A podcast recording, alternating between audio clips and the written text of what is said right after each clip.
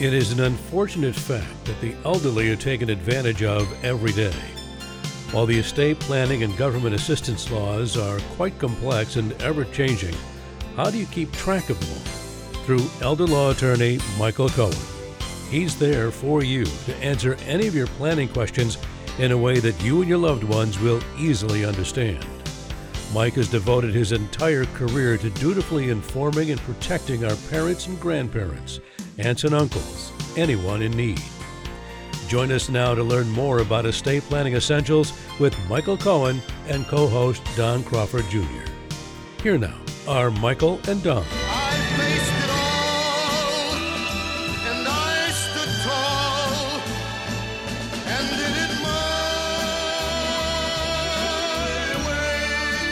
And I do welcome you to another Estate Planning Essentials program, judiciously striving to protect your family, your assets, and you. My name is Don Crawford Jr., the grateful owner of KAAM Radio. Been the owner of the station since 2007, so a long time, 15 years, something like that. Been in partners with Michael for 10 years now, which I'm very grateful for. I've learned so much from this program uh, because of Michael's expertise and heart and I think you will too by listening to the program today.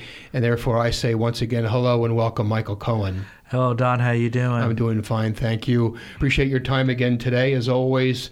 New year, new topics, lots to talk about as always.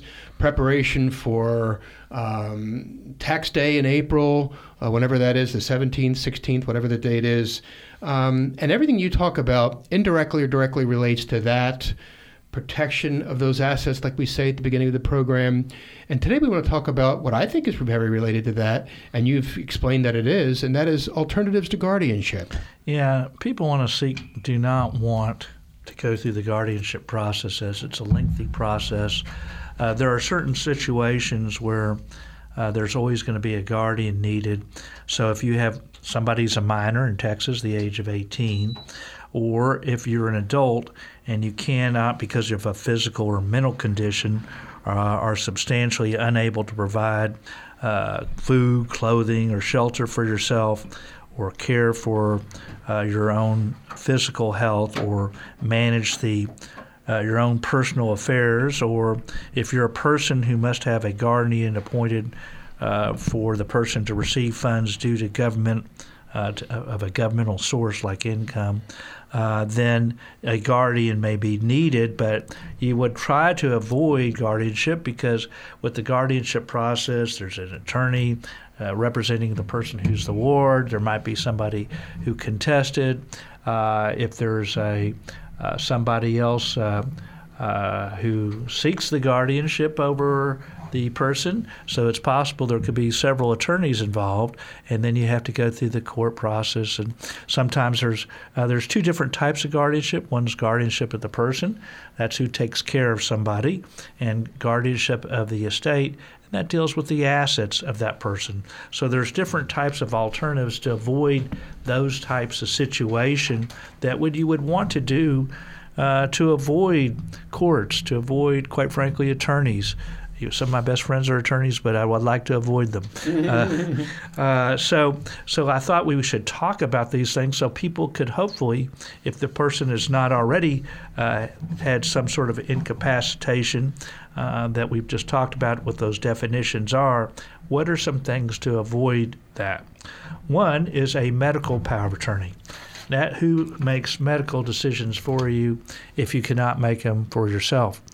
Uh, we talked uh, sometime, I think it was either November or December of 2022, about sometimes there's surrogate decision making that could be made, but uh, that sometimes that's uh, a lot of a difficult situation to determine. Uh, it's put the onus on the doctors to find the person or have people agree. I had somebody uh, oh, at the end of t- December, where the person was the niece and she was the closest relative uh, the to the person who was disabled, and now she was in the the, the aunt is in a nursing home, and mm-hmm. she doesn't want to have responsibility, but she.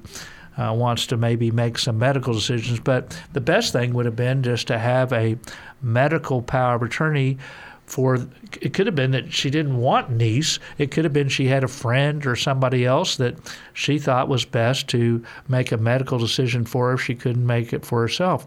It reminds me of another case that we had where um, the at the end of December that the there was somebody who was a good friend. Uh, uh, they were friends with an elderly person uh, who lived here in Texas. Um, the person who is elderly has a sister from whom she's estranged. And now uh, the friend just wants to take care of her, doesn't have any financial, uh, it's not the greed that we also, quite frankly, often see. He says, I just want to take, help take care of my elderly friend. Uh, but now my elderly friend lacks capacity. Uh, if they, she had had a medical power of attorney, then at least on the medical decisions, then the friend could have made those decisions for friend to help mm-hmm. take care of them, to do, you know, uh, to take care of those who others who can't take care of themselves. The financial power of attorney would deal with the assets. So that's another thing that would have been a necessary thing, or, or should have been something that should have been considered uh, before um, to a financial power of attorney gives you the, during your life the ability to make. Uh, it doesn't necessarily mean that you lose your ability, but it gives somebody else the authority to act on your behalf. Mm-hmm.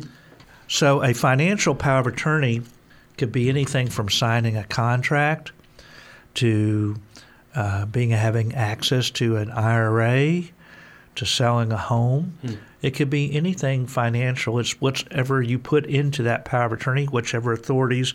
It could be as limited, as broad as you want. It could be just the authority to sell a home and that's it. Or it could be you could do any and all things. Most people think that a financial power of attorney gives you the ability to do anything. Mm. But it's really all depends on what you put in there. And even the statutory form doesn't cover everything. We know that from an elder law attorney's perspective because there's often extra things that you want to have in there that a typical power of attorney doesn't have, like the ability to create trust, the ability to do transfer planning, the ability to do what's called a ladybird deed mm-hmm. to protect a home from Medicaid estate recovery. So most uh, powers of attorney do not give that broad of authority, so you have to look at the person's individual situation. So if you wanted to give the if you become disabled, you never know when somebody's going to have a stroke or perhaps get in a bad car accident, and you want somebody to be able to plan during their life. Right. You know, most people think about we talked about last week's show wills and trust, uh, and you never know when somebody becomes disabled. That's why we talked about a trust. A uh, there's different types of trust. So uh, that's another alternative to guardianship. If you have a revocable living trust, well, you say if I'm in charge of my assets during my life, but if I should become disabled, so and so is in charge. Whoever it is, whether it's an individual or a bank or whomever it may be. There are other types of trust, like an different irrevocable trusts. So sometimes people say, oh, I might become disabled or I may have the beginnings of dementia and I want to protect my assets should I need long term care in the future because I don't either have, I have enough assets that I want to protect. Uh, well, if I lose capacity, I, I want to protect, uh, you know, if you had the irrevocable trust to begin with, that's fine. Uh, that's great, and you have protected it. Uh, uh, but it, it, this is again the reason why a lot of times that we put in the power of attorney because there's lots of different types of trust. Uh, we just mentioned the revocable trust, which is the more common one. So you could say in the power of attorney, I give the ability to create a trust. There, besides a revocable trust and typical irrevocable trust, there's lots of different types of irrevocable trust. Uh, too many to describe on this program, and too complicated. I might add. I'm afraid because uh, there's different different things. Who gets the income? Who's in charge? Different tax issues that are probably more than you want to know. Mm. Uh, but there's a, one of the types of irrevocable trust is a special needs trust. So if the person was under 65, because you can only establish your own spe- special needs trust if you're under 65, you can create a special needs trust will, so that you don't lose any valuable public benefits. Uh, and it will not be subject to a five year look back period. So sometimes people create special needs trust uh, if they have capacity, they could do it themselves, or it could be done by a court uh, guardian, parent, grandparent uh, as well, uh, or guardian. Okay. Uh, so, uh, special needs trust are another alternative. Uh, of course, uh, if you had, you know, last week's show you mentioned about PODs, uh, paid on death accounts. Sometimes there's also convenience accounts, like a joint account. So let's say, well, I want to take care of so and so, so I'll just be on the account. And okay, so if you have, I want to be able to pay their bills. So if I have a joint account ownership, you say, oh, I could pay the bills of somebody. That avoids at least that asset. Uh, but there are problems with that. That person who's the joint account owner, um, if they're a joint account owner and not a convenient, just a signer. So there's different seven different ways to set up bank accounts in Texas. We did a show on that sometime in 2022. Mm-hmm. Um, if it's a joint account owner, it could be a problem because what happens if that person gets sued? Your money could be subject to their creditors. Right. What if they're um, they're married and they are having uh, domestic issues, and the and they had given their own spouse a power of attorney. Well, then they might that new uh, that spouse uh, might be able to get to your assets. Uh, it could be that person becomes disabled. It could be that that person is no longer trustworthy.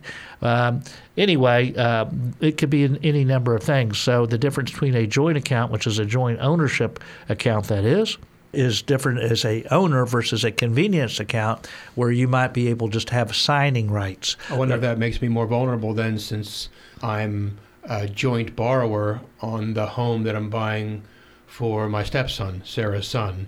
We're closing next month in February. We're both on the loan, therefore both on the home. I guess I could be sued or liable. Usually in a deed of trust, a deed of trust is a um, it's like a mortgage. So it's the document securing the loan. So basically, what the bank is saying is, uh, son-in-law, you do not have adequate credit to borrow. We want somebody who has adequate credit, uh, and so therefore we're going to have them basically on the loan. Okay. We have, and then they have generally three of some different options. It depends on the deed of trust, but generally they could say either we could foreclose, which is the most common situation. They just take the property back, or they may have the right to even sue you for the payment if you're on the note. If you're on the note, or if you're a guarantor of the note, then so I guess that gets to the question: Are you on the note, or are you a guarantor of the note, or are you just on the uh, and, and probably in some way you have some liability. Okay. Uh huh. Makes perfect sense. Yeah. So, um, in event, yeah. So you have to look at the situation and Yeah. kind of go from there. Now, Okay. normally they would just probably foreclose on the property if the loan wasn't paid. Right. So, Okay. Good to know. Uh, Uh, not worried. Don't worry about anything, fortunately, but it's good to be prepared. yeah, yeah. Um, let's say that you had a loved one who was the uh, a beneficiary, and so if that person was disabled or if they were a minor, then you would have a trust within your will or a trust within your trust, so that that person, when they inherit the assets, uh, it wouldn't be in their charge. So you wouldn't need jar- guardianship over the assets because you've already named somebody to be in control. Smart. Uh, So it's what's called a testamentary trust if it's in your last will or trust testament, or you could have it in your trust. Remember last week's show we talked about wills versus trust, some of the advantages, um, and so if anyone's interested in a the podcast on that, all of our shows are recorded and are on our website. Um, another thing uh, is that that you could even designate who you want as a guardian in advance if you should uh, advance of a later need. Sometimes there's court-created trust, I might add, where they might, um, if you have a minor that's involved in a lawsuit and they have no legal guardian, the court could create a trust so the funds are either held uh, by a bank or a trust company for the benefit of that person. Uh, of course, there's guardianship management trust too, where property management administration by a trustee could be done as well. Um, so then there's. Uh, it, I should also mention, uh, you know, I mentioned about wills. Uh, one thing that a lot of people are not aware of is, you know, we talked about a uh, earlier, or, or we talked about last week's show about how one of the advantages of a will when you have a disabled uh, spouse we mentioned is that the you could have a disability trust or special needs trust or supplemental needs trust as a um, uh, for the benefit of that disabled spouse under Medicaid rules, and it would not count as a resource because uh, Medicaid's means tested. Okay. Now, if you had a will and somebody um, was disabled, but they, when you did the will, they were perfectly fine, but by the time you died, they became disabled, and they were on public benefits. You could actually go to court to modify somebody's will after they die for either tax reasons or public benefits reasons that they might jeopardize their public benefits. You could create through a court order as if the will had a special needs trust in it. Now, it's better to have the special needs trust to begin with. Uh, in other words, if so and so, in every will that we do, in every trust that we do, we have a contingent special needs or supplemental needs trust. Mm. So it says if anybody ever becomes disabled, so you know that's you know what you were talking earlier about uh, a POD account. Uh, I think on last week's show, uh, and I said, well, gee, people become disabled. So in every will and trust in my world, the dark side, uh, we see that bad things happen. 30% of Americans become disabled at some point in their life. So we always have a contingent disability trust for anybody who's disabled. But even if you just had a simple will and you had somebody who became disabled when you die, you could, under Texas law, go to court to reform or modify the will. Now, it's better to do it all up front because it's more of an expense to go to court and say this person would have wanted their child to not lose their public benefits or their spouse or whomever uh, because then you have to get court, have to get court approval, etc. So, you know, it's more of an expense. But just to let you know, you could even modify some, change somebody's will after they die in certain situations. yes, yeah. that makes sense. Uh, what makes sense for you, the listener, is to categorically attend Michael's next workshop. That's what you need to do for various reasons. Uh, this program, the last 15 minutes or the last 10 years. Uh, you've heard from Michael. You've heard his veracity, his knowledge, his expertise, how current he is. He would help you if you would attend that next workshop. And that is on Tuesday, January the 24th at 10 a.m. So it's coming up. And uh, the way to sign up for that is to dial 214 720 0102 go to Dallas, elderlawyer.com. Dallas is in Dallas, Texas. DallasElderLawyer.com. Sign up for the free workshop which is on that Tuesday, the 24th. And Michael, tell them all about the workshop. Well, we ask people what they want to know. Mm-hmm. Is it about wills? Is it about trust? Is it about guardianship? Is it about um, it, it, could be about Medicaid. It could be about veterans benefits. It could be about uh, who knows what you might want to ask. We never know what the questions are going to be about estate planning because every single workshop we've done, there are different questions that may have never even been asked before. It could have been about the new laws that happened at the end of December about the changes with the Secure Act. It could have been, uh, or with Medicaid, the new laws affected, uh, had some impact on Medicaid in certain situations. Uh, so um, you never know what questions that people are going to ask. Mm-hmm. Uh, so each workshop is different. To attend that free estate planning essentials workshop, all you have to do is call 214 720 0102. That's 214 720 0102. Or sign up online, which is probably preferable, at dallaselderlawyer.com. That's dallaselderlawyer.com. Um, and if you do attend the free estate planning essentials workshop, uh, you'll get a free vision meeting. In other words, another hour for free without obligation, just to answer questions in more depth and maybe in private. Because uh, at the beginning of the workshop, we say, What do you want to know? But even if you didn't want to discuss or say what you wanted to know at the workshop, we could even, or if you wanted to go in more depth, we'll have a free vision meeting, no obligation. Uh, again, to go to that free estate planning essentials workshop, uh, just call 214 720 0102 or sign up online at dallaselderlawyer.com. I want to see if the website address Dallas seasonedattorney.com is available because you're so very seasoned. Um, your middle name to me is Michael What If Cohen. Because Michael sits down with you, he will at the workshop, you'll see that, but very much so at the vision meeting. All the what ifs, machine gun Mike, what if, what if, what if, have you thought about it? You thought about it, you realize, and there's so many potential unthinkable, let alone thinkable, scenarios that could happen. And are you prepared? Michael thinks about it. Uh, and then asks you what you want to do, and then leaves it up to you, which is great, and that's the way all attorneys should be. Um, also, Michael, correct me if I'm wrong. I haven't asked you this in a long time. It's not like other attorneys where the meter just runs and runs and runs and creates anguish and anxiety for the for the listeners or the consumers because you just sit there and you bill them for the hour like so many attorneys do. Is that wrong? Right. I mean, we give a free vision meeting. Um, you know, basically, this is three free hours without obligation. So, Right. so if we, if there is somebody who wants to do something, we would, you know, just give them a quote as to what it would be before they even began. And it's a fixed quote. It's Yeah, not yeah, like it's yeah. by the hour. Right. Right, which I think is tremendous. A lot of people will appreciate that. My third question, or, or statement, this is a question now, is you have taught me and many listeners um, about guardianship uh, and about estate planning in general.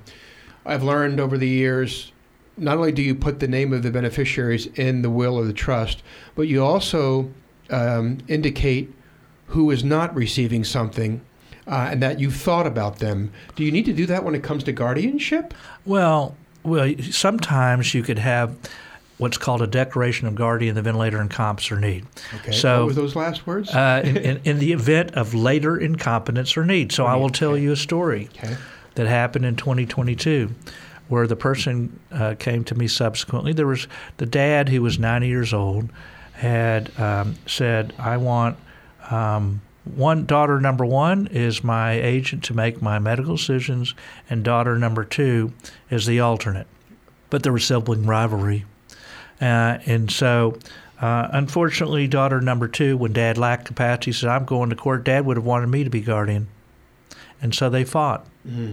And daughter number one told me that she because there's a document that they could have had just a simple form document that says if i ever need a guardian this is my order.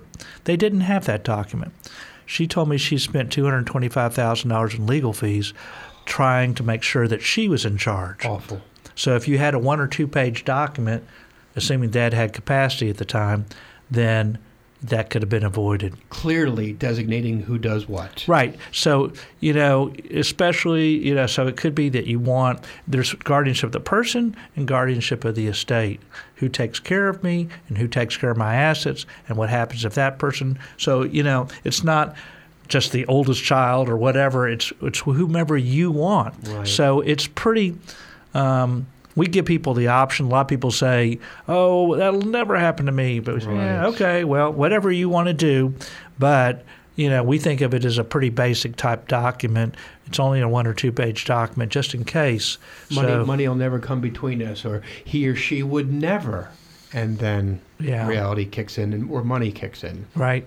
So, unfortunately, these are the bad things that Yeah. happen in life, and um, yeah, what can I say? It, it, it, as a, as an attorney, you only see all these bad things, and unfortunately, um, that's the way it is. And I, that'll never. I guess that'll never change. Um, uh, we just see it on, unfortunately, on a daily or at least weekly basis. Well, it's got to give you peace of mind that you provide them peace of mind. It's like insurance. Insurance only kicks in when bad things happen, disasters or car accidents or deaths or things like that. So you know you're doing the right thing, that it's a thankless job many times, uh, thankless accomplishments, but you can rest at peace knowing you you've really helped a lot of people out immeasurably. Yeah, I mean, I like to think of us as kind of a, a social worker Mm-hmm. uh, who happens to have legal knowledge. Um, we feel like we want to take help take care of you and your assets and your family, not necessarily your assets. And they're really the, what the main goal is: take care of you and your family, Right. and before you get into the assets, uh, because you know that's what it's all about. Mm-hmm. Yeah, So and I, I can't agree more. Uh, we got about one minute left. Final thoughts on wills and trusts. Okay, well, this is really on alternatives to guardianship, but the uh, there's other things. Representative payees, like if you get Social Security, there's things called ABLE accounts, where if you're under a certain age, you don't have to worry about the special needs trust. It's an exception uh, it, depending on your age. There's veterans benefits, fiduciaries. There's all sorts of different things. There's even the court registry. Uh, so there's if you're married, uh, there's another thing called community administration where the spouse can deal with the assets and pay bills without having guardianship. Sometimes there's pooled trust.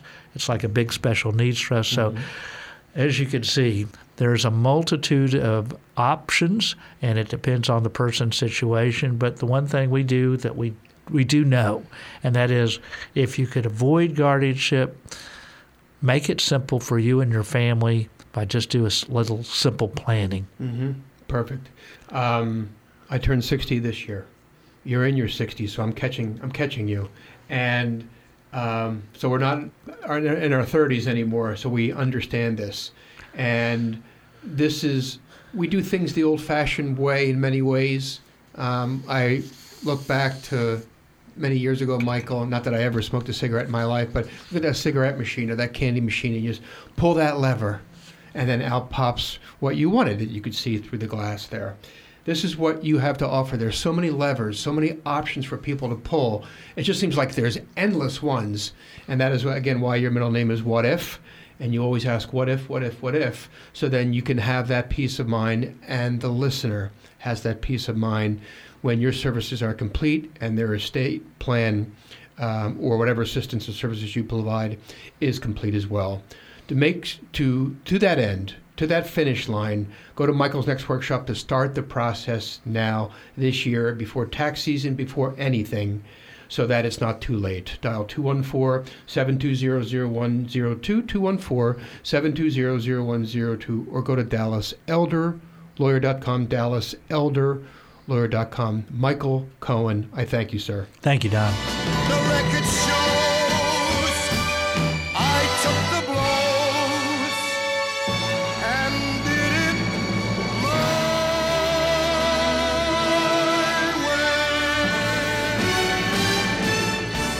Leading estate planner practicing law for decades in Dallas, Texas, Michael Cohen is ready to educate you about the Texas and federal laws.